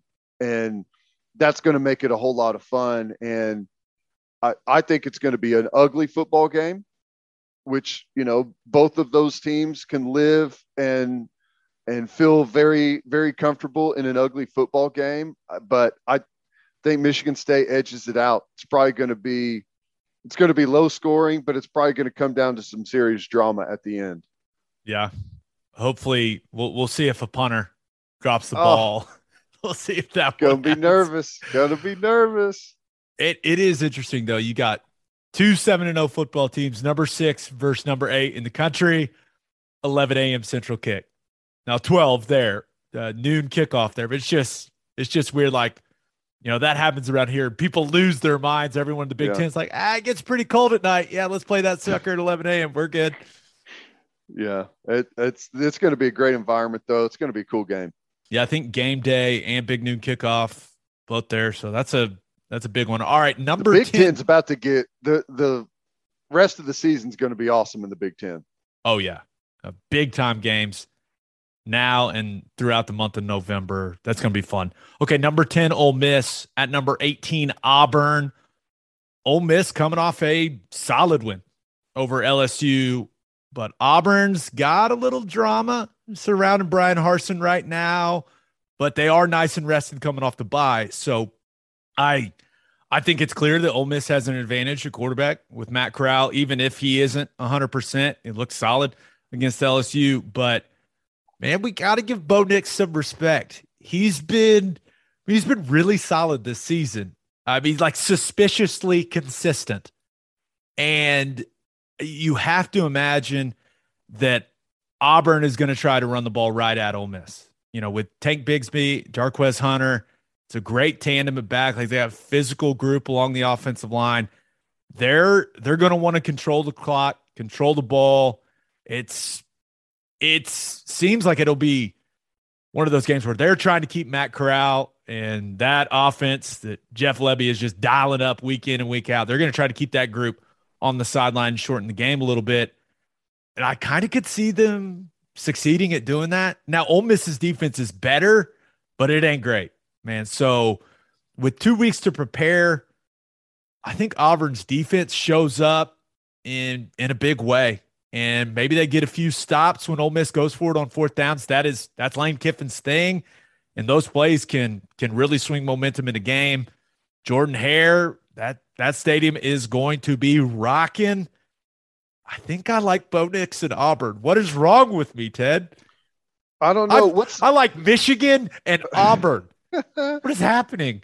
is Corral? Is he healthy? He he did not look anywhere close to 100% in the LSU game to me. But dude, he's one of those guys. I mean, he's reckless. He's always yeah. been reckless. He's going to continue to be reckless. But now he does have to think like he's got a future in football. Right? Yeah. So is he as reckless as he once was in this game? And I'll tell you this. Auburn, they're they're not going to finish you know, th- they may not be a top three team in the SEC West. They got dudes. You look yeah. at that defense, they've got big ass physical dudes. Learn to slide, get down. Corral, not, not a big slide guy. Have you ever seen the movie Pre? The running movie? Yeah. Yeah. Yeah. Steve Prefontaine. Um, you know how his big thing was he would go out really fast in a race and make people chase him. And eventually they would fall apart, wouldn't be able to hold that pace. That's what I see going on here. I think Ole Miss is going to pull Auburn into a shootout. Ooh. And I think that Bo Nix is is going to make some mistakes and turn the football over. But I think that's what's going to happen. I, they are Ole Miss is comfortable in a high scoring game, giving up points. A lot of these other SEC schools are not. It's not it's not comfortable for for these big physical defenses go out and give up a 50 burger in a football game. And that's what Ole Miss is, is trying to drag people into. And I think they're going to have success doing that with Auburn. I, I think Ole Miss gets the win as long as Corral's smart with the football and he stays healthy during the game, I think Ole Miss wins it. We are we are split on the first two. Look at us. All right, Texas at number 16, Baylor. Dude, I think this is going to be a great game. Uh, both teams coming off a bye. And I interviewed Steve Sarkisian this week from a radio show, and it seems like they have been emphasizing finishing uh, the last yeah. couple weeks of practice uh, with what happened against OU and what happened against Oklahoma State. Which and I wonder what that looks like because you were talking about on the broadcast, like their their pregame warm warm ups looked like uh, the middle of a training camp practice. I'd never seen anything like it. Most intense warm up I've ever seen for an offensive line and defensive line. I couldn't believe it. I was like, and then early in that OU game, I was like, well, one team was warming up and that like they were ready to go smack someone in the mouth and then they kind of ran out of juice. So i don't know. Uh, i don't know. Right. But i i really and texas is going to get some guys back off injury from what sark said as well. So uh, there's no doubt. I really like what i've seen from baylor. But for whatever reason ted i i can't stop thinking about their game against oklahoma state. And they just could not run the football against osu in Stillwater. They they couldn't. And I, I don't think Texas's defense is anywhere near as good as Oklahoma State's, but I could see Texas loading up on the run and and forcing Gerry Bohanon to beat them throwing the football. Now, while I think RJ Sneed and Tyquan Thornton, Ben Sims, the tight end, I think he's got some good, he's got some good athletic targets there. I just don't know if that's a situation Gerry Bohanon is going to thrive in. Like his success as a passer is very dependent on them running that outside zone scheme well in a game. Like, go back and watch the Oklahoma State game. You saw his limitations as a passer when they couldn't run the football. So I like Texas in this game. I think Casey Thompson is going to bounce back and play some good football. Texas is going to have the best player on the field with Bijan Robinson. Now, it is my hope, Ted, that we get some one on one matchups between Bijan Robinson and Jalen Pitre. Jalen Pitre, for those of you that don't know, he plays nickel for Baylor. He might be Teddy and I's favorite player in all of college football. He is Yep. fantastic. He is a heat seeking missile. They blitz him. He's great in coverage. He's physical. He can cover man to man, back, slots. He can do it all. He's awesome. I want to see him covering Bijan Robinson one on one, and I want to see Bijan having to pick him up in blitz pickup. I want to see that Yeah. matchup. That's going to be fun. But I think this is going to be a great game. Uh, I really do. I'm leaning towards Texas. I wouldn't be surprised at all if Baylor won being with the game being in Waco, but I think Texas they got they got a little more on both sides of the ball. Yeah. Um, I I'm going with Baylor. I think Baylor is just an all around they don't have many weaknesses. They're they're solid offensively. They are really balanced offense, running and pass. I think their average is like 240 yards a game rushing. Um, and passing is just under it's like 235. Bohanon doesn't turn it over. He's only thrown the one interception uh, against BYU. Just really solid. Um, Thornton at, at wide receiver is is really good. They've they've done good with their backs, uh, and defensively, their their statistics aren't great as far as like yards given up, but people don't score a lot of points on them. Right. And and they're right there in that group with Iowa State, Oklahoma State, and Baylor. They're they're pretty much one, two, three in in scoring defense and in a lot of the different categories. Um, you can't get to the quarterback. They've only given up like six sacks on the year. Really hard to get to Bohanon. Um, you know, he's athletic enough to make you pay. I just think, I think they're a well coached, all around solid football team. And I, I think Texas, if Texas goes out and plays their best offensively and their best defensively, I think they beat the beat Baylor. But I think Baylor's level of play is is way more consistent. And what you get from them, you kind of expect. I think Texas will have some peaks and valleys throughout the game, and it's that consistency that gives Baylor the win. No, I'm with you. They've they've definitely been a more consistent consistent team, and I've I've said it many times. Jeff Grimes' system, his offensive system, what they're doing at Baylor, probably my favorite system in all of college football. I love it. Love watching it. Love breaking it down. It's great. And they're I- probably getting better at it too, you know, as they go, as they get more experience. Bohan hadn't had a whole lot of a lot of football whenever we had played uh, or whenever they played o- Oklahoma State earlier in the year. They were still just kind of getting rolling. One one of maybe it's the main uh, main thing I point to to pick Texas win this game. It's like if they lose, they'll be four and four. It's like, are they really going to be a four and four team? I, I don't know. With And they I- got Murderers Row coming.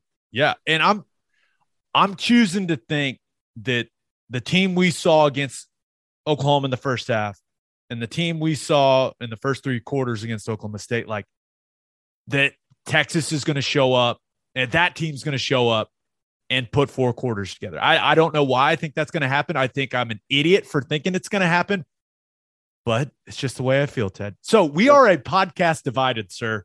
Three for three. We're on opposite sides. Oh, this is the content. But well, my picks have sucked this year, by the way. Just to say, uh, um, if anyone, I, I would, I would lean, yeah, I would lean towards uh, siding with me in this situation uh, from what we've seen this season. But okay, last one. Don't got to spend a lot of time on it.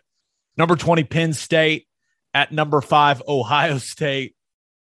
Penn State have any chance, man? I, I mean, James Franklin's name is being mentioned for all the jobs, and he's clearly locked in. He only said his focus was on Illinois twice in his press conference when they're playing Ohio State.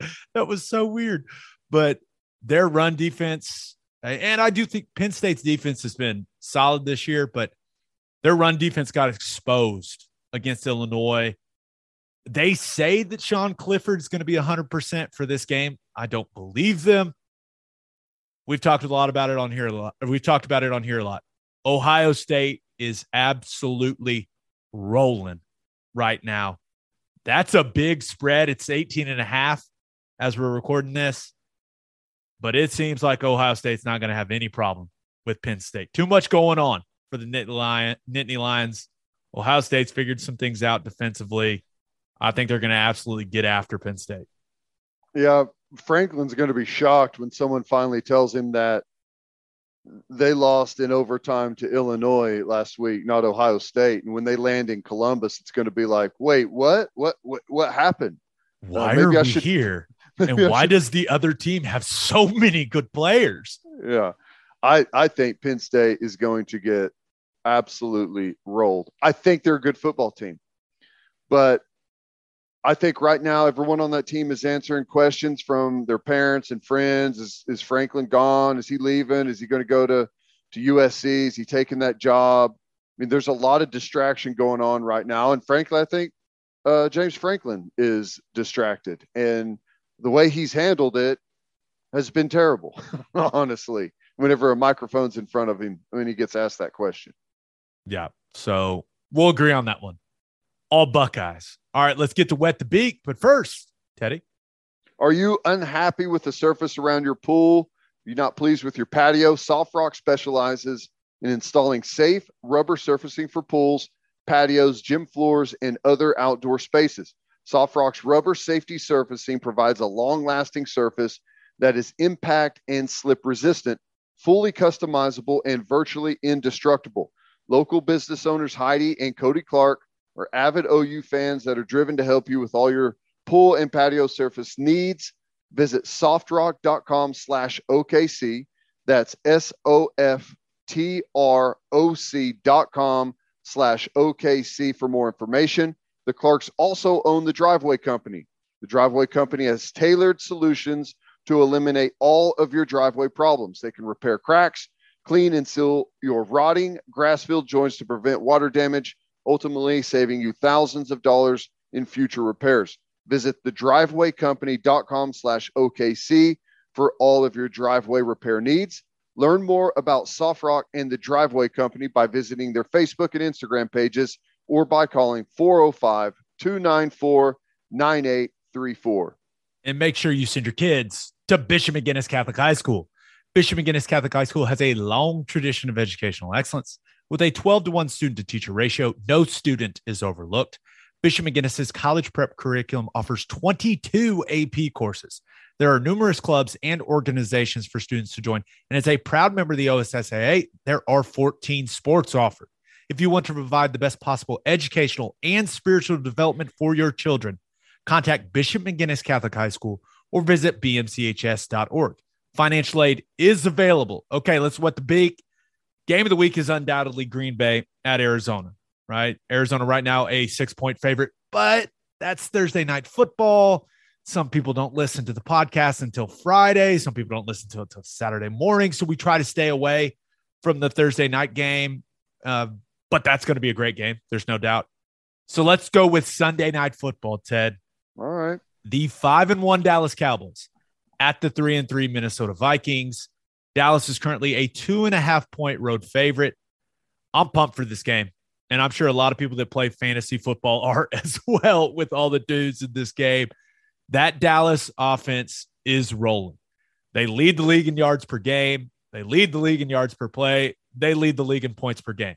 Like that is an explosive offense, but a little mystery around Dak Prescott's calf. I'm assuming he's going to play and he'll go in this game, but I suppose you never know he's got all the weapons. Now, Zeke, Zeke Elliott looks like himself. CeeDee Lamb, Amari Cooper, Dalton Schultz doing some really good things at tight end. My, they activated Michael Gallup off IR. Now we'll see if he if he's able to go that quickly, but they're probably getting La'el Collins back at right tackle. I don't know if they'll start him over the Steele kid or not, but he's off the suspension. However, Minnesota's defense, man, they get after the quarterback. I mean, they're tied for the league lead in sacks. Like that group, Danielle Hunter looks like a fictional character. at defensive end. It's it's just absurd. But I I think that Minnesota's offense is is going to make Dallas's defense look a little like we expected them to look more or expected them to look more often at least because Dalvin Cook is a dude at running back. Adam Thielen, Justin Jefferson, that is that is a hell of a combination wide receiver. And Kirk Cousins is he's playing really well. I don't know what else to say. Like Kirk Cousins is has been really good so far this season. Now we'll see if Trevon Diggs can get get Cousins to throw him one. Seven Number eight, seven, eight. He's got seven now. It's absurd. Whew. Keep the streak going. But I think th- this is going to be a really good game. And when you look at Minnesota, like the record, the three losses they've got to the Bengals, who turns out are a solid squad. They lost to the Bengals by three in overtime. They lost to the undefeated Cardinals by a point, and they lost to the Cleveland Browns, who were way healthier when they played by seven. Minnesota ain't bad, man. This this is gonna be a fun game. It is. Uh, I'm looking forward to it. And you mentioned it. There's just an amazing amount of star power that's going to be in this football game. Um, I I think Dallas. If Dallas is healthy, that's who. Uh, if if excuse me, if uh, Dak is healthy and that calf is fine, I'm taking Dallas to win. Um, if this was a playoff game, I'd have a different pick. But since it's regular season, Cowboys, they're going to put up yards, they're going to put up points. And I think you're right. The defense has struggled for them, but, you know, Diggs has helped out. They've been opportunistic at times. And I, I just, I like their offense a little bit more than I like Minnesota's offense. I mean, they're pretty similar, but I think Prescott's a better player than Cousins. Yeah, I don't think I don't think there's any doubt. So yeah, I'll take Dallas as well, but all all we want is to be entertained, like especially in the primetime games, right? Sunday night football, we're all watching the same game. Give us a good one, guys. Come on. It should be a good one. I think it will be good. I think it'll be really entertaining. It's going to look awesome. Um, you know, in that in that arena there. It's a beautiful stadium. It's going to be good. It's going to be awesome. All right. So let's get to our winners and losers of the week. As always, Ted, kick us off. Who do you have as your winner of the week? I got to go James Franklin. You know, I, I mentioned it that he, we both did, that he's a little bit distracted. He's talking about Illinois and uh, getting asked all the questions about the head coaching job at USC. And I think that he he is a top candidate for for USC. Now, the reason he's a winner is because I don't know why he's a top candidate for for the USC job. He is one of those guys that has kind of failed up and he's there's football guys and then there's salesmen. James Franklin is a salesman. He's not a football guy. He he can he can talk. He can he can talk to recruits. He can talk to uh, ads that are you know, interviewing him. He's really good at getting jobs. He's not really good at winning anything of import. He's he's up for the USC job and he's won one Big 10 championship 5 years ago. You know, whenever the the league was a bit down. So I it's it's shocking to me that he's every single big job that comes up, his name gets thrown around I, I have no idea why, because the record, what he's done, does not match, you know, what what he gets thrown around with every single time. It's it's wild to me, but hey, it's a great place to be in. He, he's going to make a lot of money. Already makes a lot of money. I think, I think he earned a ton of people's respect with what he did at Vanderbilt. Right, you know, his second and third year there, back to back nine win seasons at Vanderbilt, that's hard to do, man. It, it just is. It's it, it's hard to do, and I, I think a lot of people look at his time at Penn State and right that he's had three 11 win seasons. Like that's pretty damn good, but I think some people are like, well, if Ohio State wasn't there, like he would he would have more Big Ten championships. I think a lot of people are like, well, they they aren't Ohio State. He's done a pretty damn good job though. So I, I am with you. I'll say this: I have I have talked to a lot of people over the last couple of years that have said something very similar about James Franklin. That he is not an X's and O's guy, really. That he is he's kind of the figurehead.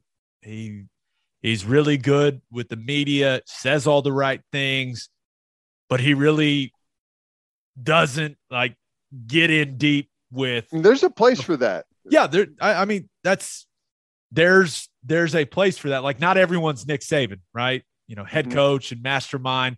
Not everyone's Lincoln Riley, but I i- is that enough for USC to get back to the level that we expect from that program, or do they need someone that is more like, hey, forward thinking football guy, that type of situation? I I don't know, but I do think he'd do like he's done a solid job recruiting to state college.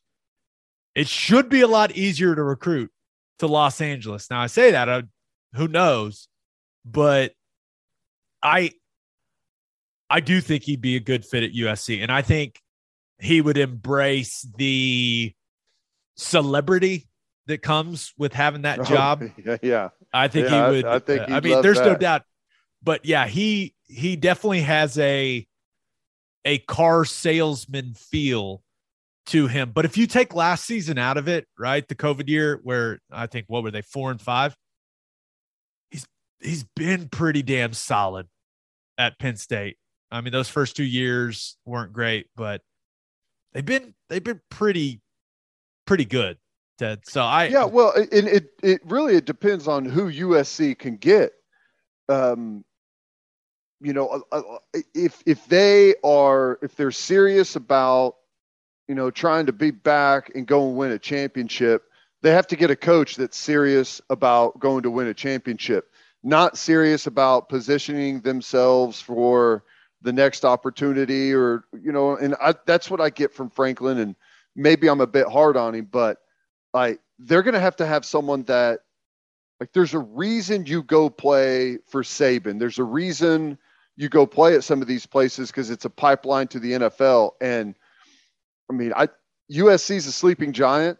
I mean, you know, there are some issues there. There are some problems that are going to be tough to work through.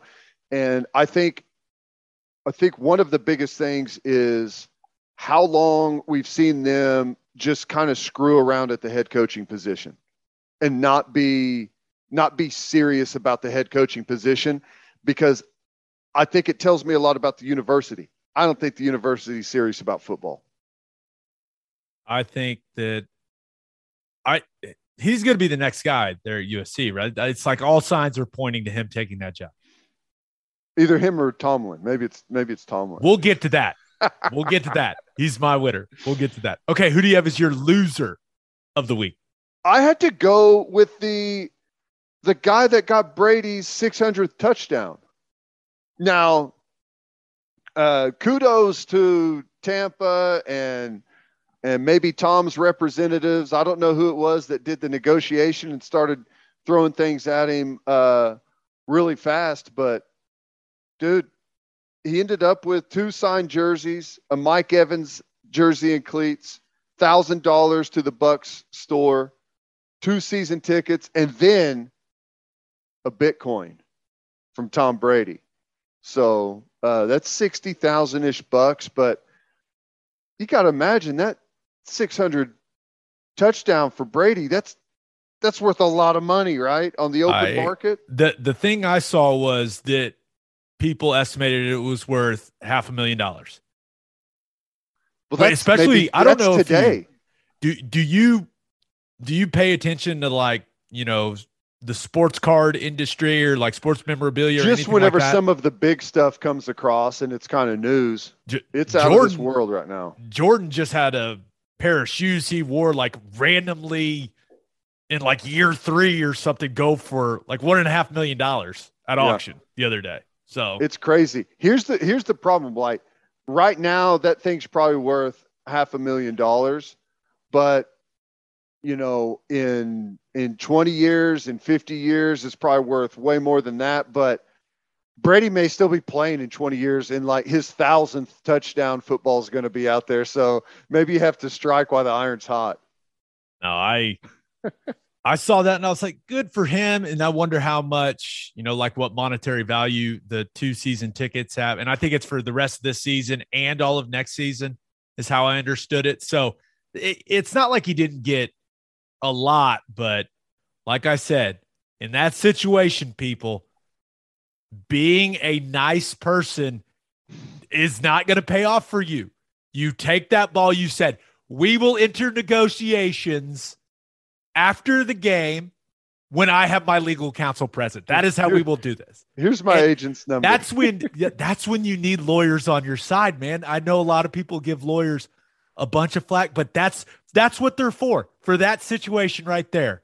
Got to have a lawyer by you saying, "No, no, no. More." I'm having Or- a press conference tomorrow at noon. You guys are welcome to attend that press conference. yeah. So I, I'm happy that the guy was so cool in the moment. I, the fans probably would have really booed him and gotten after him, and maybe someone beats him up and takes the ball and gives it back to him, and he gets nothing. Maybe that happens, but it was, uh, I think it was a miscalculation. Here's the real, miscalculation by him. here's the real question though. How much is that one Bitcoin worth in 10 years and how much is that football worth in 10 years? Which which is worth more? That is, that's the question. I don't know. Ask Ashton Kutcher, one of the people that are like super dialed into that.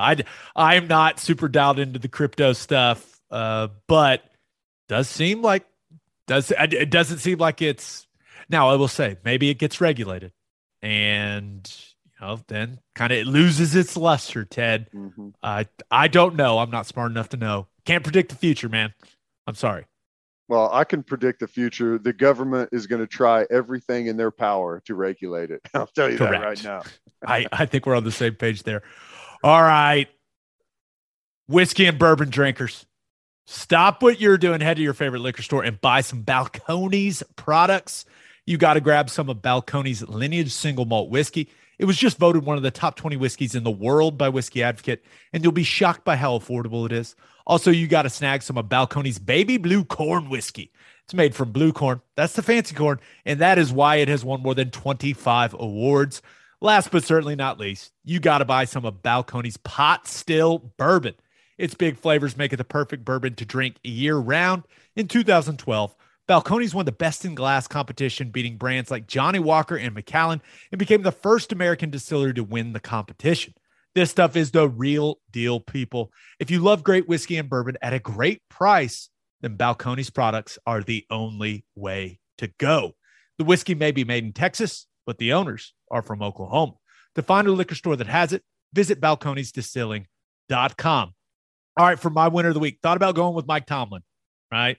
Because I, I- I'll say this I've always really liked him. He's done a great job in Pittsburgh. Guy has never had a losing season in Pittsburgh. He was the youngest head coach to win a Super Bowl back when they won it. Now that he's he, I don't know, that just Ben Roethlisberger, he doesn't look great. I understand that, but Tomlin's still a hell of a coach, and for whatever reason, people are throwing his name out there for college jobs, and he shut it down the way that you shut it down. I mean, that press conference, him answering that question, what did he say? Never say never, but never. It was, I mean, it was amazing. And what he the, the other line was, there's not a booster with a big enough blank check. I thought, dude, I thought the way that he handled that, especially with everything that comes along with being a college coach now, man, I I thought he handled it beautifully. It was awesome. Uh, yeah, I I don't I don't know how you could. I, the money is very similar in some places in the NFL. It's even better, but I don't know how you could go from the NFL and what is required there to college and what is required there. College is an absolute nightmare. NFL, you're a football coach. That's all you do is football. So yeah, that that is you're right though, man. I love that, and I love Tomlin. He's one of my favorite head coaches in the NFL. Absolutely love that guy. Uh, love what he's about. Love the way he speaks. Love everything about him. And um, I he he is in a tough position right now because I, I, if you put True Serum in his arm, I think he'd tell you right now that they desperately need to turn the page from Roethlisberger. Like he needs, uh, he needs a new young quarterback to start grooming. Yeah, no, I'm, uh, I'm with you, man. It's sad seeing Big Ben look like that, but Ted, the winner of the week, Oklahoma softball and Love's Travel Stops. Now, this, we are recording this Wednesday morning. By the time Mhm. people listen to this Wednesday night, it will have been announced that OU's softball team is getting a new stadium. It's Yes. happening, people. It's happening. Oh, I I didn't play a big role in this, but I played a small-ish role. But Patty Gasso has built the juggernaut of college softball, and they deserve to have an elite facility in Norman, bigger seating capacity, yes, locker room, all that stuff. Top Yes. of the line. yes. What else do you want? I mean, it's uh, it's got everything, baby. Oh, that's great. That is so awesome. Fantastic. I've seen the mock ups of what, it, what the proposed stadium is, is going to look like. That is awesome. Some suites up there too, I believe. It, it's a beautiful facility. So yeah, our uh our friends at Loves dropped some serious cash. Yeah. That's what I'll That- say. Serious cash. And I, I think that all OU fans are incredibly proud and love supporting the softball program. It's the best in the country. It's one of the best programs in all of college sports. When it when you look at the the level of consistency that has been established under Patty Gasso, the women that have played there deserve it. They had a hand in this. The women that are playing there now deserve it. The women that will play there in the future deserve this. Let's go. I love that because I, you know we've talked about it before. If, if you go or when you go to the SEC, uh, our facilities are as they sit right now way down the list in softball in that conference. There's some unbelievable facilities out there. Uh, Aub- or um, A&M has a, an amazing one. So yeah, this is much needed, and I love it. That's fantastic. Yeah, so you you know before everyone else. Now, when everyone listens to this, when we we publish the podcast, people will know all the details and you know the square feet and all the stuff and the capacity and all that. I didn't want to get into all of that stuff, but yeah, it's pretty sweet, man. And I will say awesome. The uh the A and M uh, stadium did come up in the discussions. It was like, oh, it, I mean, we got it's got to be better than A and M. It's got to be better than A and M. I love it. Yes. So now so you awesome. can start because they they host the the SEC softball tournament in Tuscaloosa, I believe, at Bama's facility. Now it's our mission to get that thing to Norman. Yeah. Let's do it. That's awesome. yeah. awesome. So I love it. congratulations to Patty Gasso into the softball program. You deserve it. You earned it. Let's go. Okay, my loser of the week. Thought about going with Bally Sports, man. I am. They already don't air any of the OU football shows we do at the correct times. And people tweet me about it all the time. They're like, hey, where's Coach's Corner? Where's Lincoln's show? Where's the huddle? And I'm like, I don't know. I don't work at Bally Sports. I I don't know what to tell you. But Ted, I almost lost it because the Thunder were actually winning on Tuesday night against the Warriors.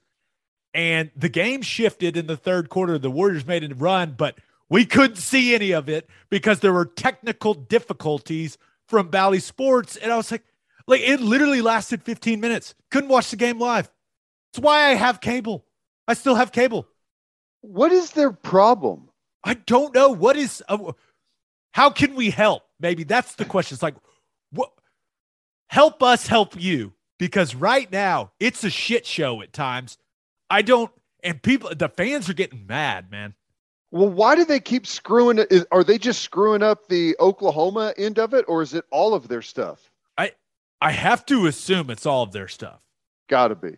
right? It can't just be the OU stuff or the Fo- Bally Sports Oklahoma stuff. Like it, I don't know, man, but I think Fox threw like a a glitch in the system whenever they sold everything to them. It's like, have fun with this, guys. good luck. good luck with the regional sports networks, guys. But yeah, We'll man, buy just, back for a fraction of the price. it's like we're, you know, Shai Gilgeous-Alexander is cooking, and I don't, I, I don't get to watch it. I don't get to watch Josh Giddey run up and down with that beautiful hair, great court Brutal. vision. Like, what are we doing? Dort, No. Dort had Steph Curry in the torture chamber, and I didn't even get to watch it for 15 minutes. Ridiculous. Get it together. Let's go. But my loser of the week, and by the time you know, game two of the World Series will be happening uh, on Wednesday night. But man, my loser of the week, it's it's got to be Atlanta Braves pitcher Charlie Morton. Ouch. I mean, you talk about now he's a winner and a loser, I guess, but mainly a loser because he doesn't get to pitch in the World Series anymore. He took a comebacker straight to the leg in the second inning of game one of the World Series. And I was actually watching it. I do I, I like watching the World Series. I like the drama of it. And when it happened, I was like, oh man, that that couldn't have felt like it hit his leg so hard that it ricocheted right to the first baseman for an easy out. And I was like, oh man, that had to really hurt. Well, turns out it actually broke his fibula in his right leg. That is so was like, crazy. So so clearly that sucks for him, but he did keep pitching. So I want to show that man some respect, right? So he takes it to the leg. He ends up throwing 10 more pitches there in the second inning, struck a guy out, got another guy to line out, and went into the dugout, sat in between the innings, came back out for the third, and on a broken leg, sits Jose Altuve's little ass down, strikes him out before he realized, like the last pitch of the at bat, he's like, "Oh, my leg really hurts." Yeah, that's because it's broken, Charlie. I just now the Braves got the win, but it it's going to have a big effect on the series. Them not having him the rest of the way, but I will say, when a baseball guy does a tough guy thing, I'm going to show him some respect. So, bravo, Charlie Morton. That was pretty badass, man. Dude, smashing your shin on something is one of the most painful things. I can't even imagine how bad that hurt. Just had to be so brutally painful. Have you ever been like someone's leg swings and whips into your leg on the football field? Oh, I, it, it is just like the most excruciating pain ever. And I, I imagine that was probably worse. Like that, like such a direct impact. Oh, brutal. Tough Yeah. guy. tough guy. Proud of you, Charlie Morton. Not great for the Braves though, but hey, I I don't know who people want to win that. I, I know a lot of people still don't like the Astros. I don't care at all. I just want to be entertained. Like, give me the drama, people. I want The Braves I due. I want closer games than game one. Yeah. Game one was that that that's not the vibe I'm looking for. That's not what I want. Not We'll have we'll have some good games. I, I'm I'm sure of it. All right. Episode 159 in the books. We'll have a new podcast that'll drop Monday morning. Of course, we will recap OU Texas Tech.